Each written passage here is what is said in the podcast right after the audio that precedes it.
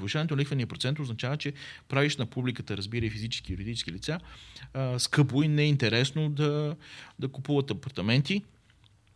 Нали? В Штатите имотния пазар е 27% надолу.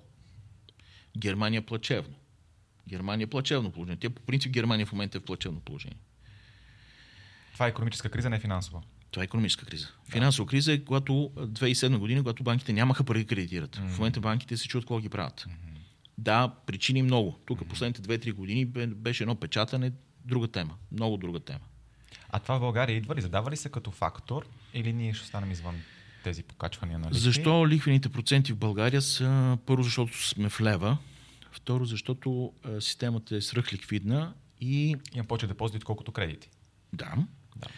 А, и така казано, а, защо една българска банка, която а, не плаща нищо по привлечените средства, нали? нула, нула две ли е средното за депозитната база, не е важно, а, и може да ги продаде mm-hmm. тези пари, които ги е взела на нула, може да ги продаде в щатите на 5. Mm-hmm. Защо да дига лихвите по кредите? Кой го налага? Mm-hmm. За да излезе от пазара?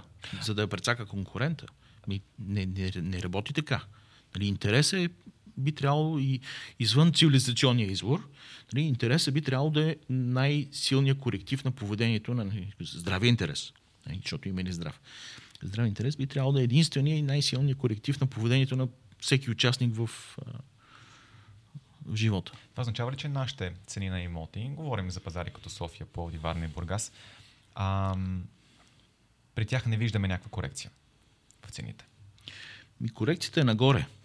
Сега, нали, онзи ден се заслушах в един, не знам дали да кажа колега, тъй като със сигурност не е, не е виждал кредити, не е влизал в банка никога, но, но чете разни книжки, най-вероятно други. Един колега, който е, е економист към отворено общество, то би трябвало самия работодател да отговаря на въпроса доколко коментар е верен, но нищо верно нямаше в това, което каза.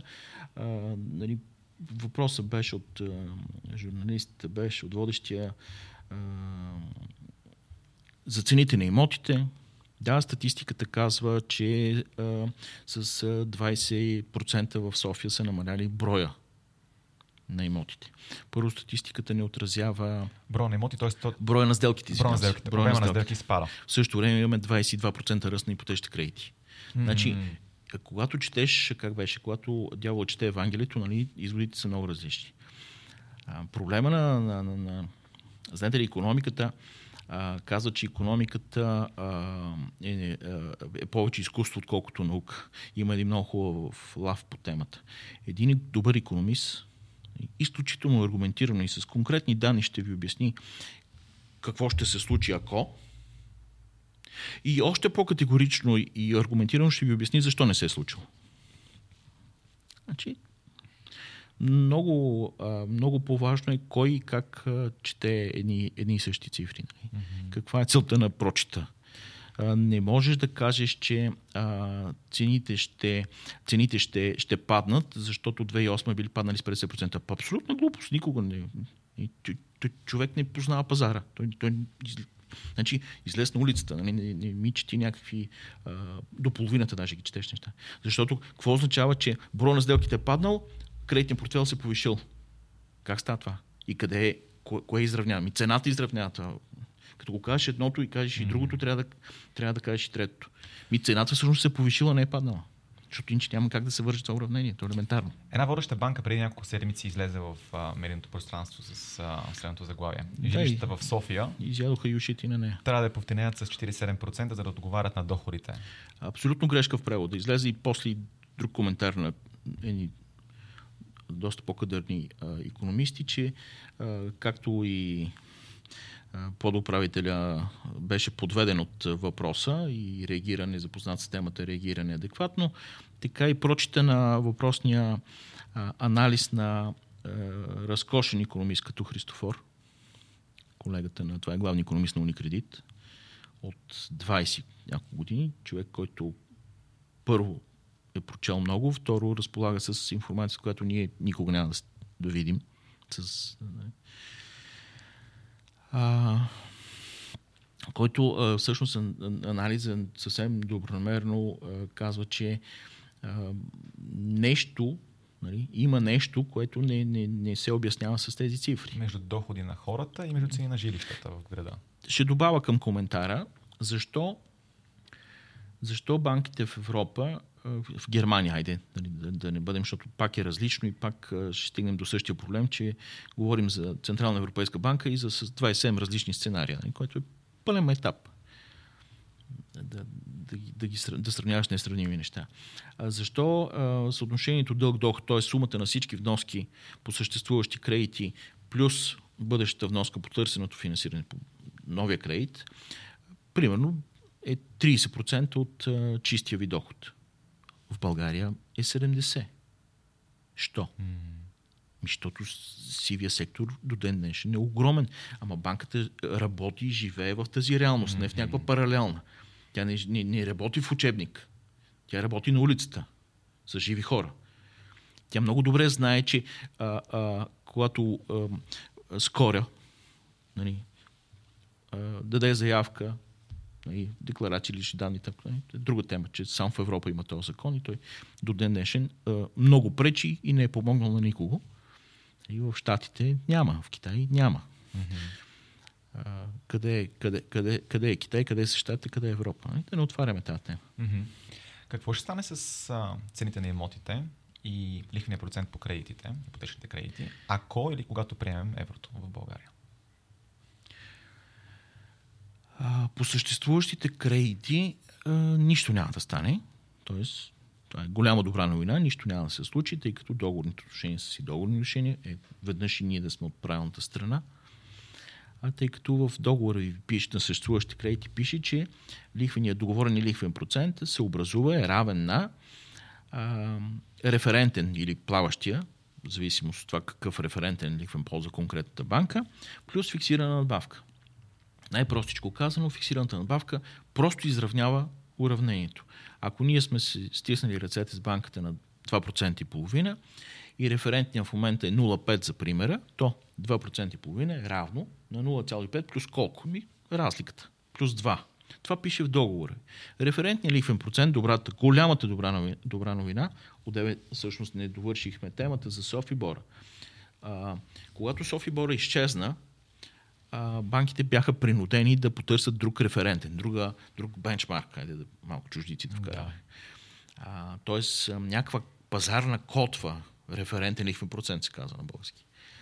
А, всяка намери някакво решение на, на, на, на, на тази задача, масово се обърнаха към най-широката база, оказа се изключително така, стабилна, неволатилна, а именно средно претеглена цена на депозита база на системата в различни съотношения. Колко Едни... пари има по депозити в България? Не само колко пари има, ами каква им е цената. Mm а, а, за всеки вид различен а, срочен депозит. Mm-hmm. Тоест, mm-hmm. някои банки взимат цялата депозитна база mm-hmm. от един ден до две години. Mm-hmm. Това е всичко. С, с своята цена, със своята срочност. Нали, три месечните и едногодишните депозити имат различна цена. Тя към момента така ли, че е близко до нула, но на практика има разлика. Това нещо усреднено, претеглено, дава една цена на, депо, на цялата депозитна база на системата, което е разкошен а, референтен бенчмарк, котва, каквото искате. Нали? Защо? Защото е неволатилен. Защото ще, когато се дигне, той ще се вдига. Със сигурност ще се вдига. Но няма да се дигне утре, няма да се дигне други ден, защото Лагард или някой друг е решил нещо, преследвайки интересите на Германия в частност. Mm-hmm. Mm-hmm. Защото Та економика им е важна. Нашата не им е важна. Каквото ще да, да говорите, нали? и какъвто цивилизационен избор да правите, нашата економика не им е важна. И тя не може да им бъде важна, защото е пренебрежимо малка. Математика, нищо повече. Никакви интереси, математика само. Където няма математика, са празни приказки. Някой ще каже, че говорим тук само за кредитиране. Обаче, каква е ролята на спестяванията в а, благополучието ни финансово в днешно време? И може ли си купим жилище или имот без кредит в днешно време? Разумно ли е това като решение? Ние, бидейки от страната на кредитирането, нали, работим точно обратно нали, на спестяванията, но а, принципите са, са едни и същи в крайна сметка. С спестявания не можем да си купим имот. А, нито преди при едни цени, нито утре при другите цени. Защото а, очакванията за сприемането на еврото, цените на имотите да се увеличат и то ускорено рязко по много причини. А, причините са причинно-следствени, нямат така директна връзка. Тоест, обикновено хората казват, ама защо точно, нали? какво точно на еврото, защо ще се дигат цените им? Ще кажа едни други притеснения. Когато а, всички сиви левове трябва да спешно да минат в евро, те не могат да влязат в банка и да минат в евро. Те ще трябва да отидат някъде. През актив.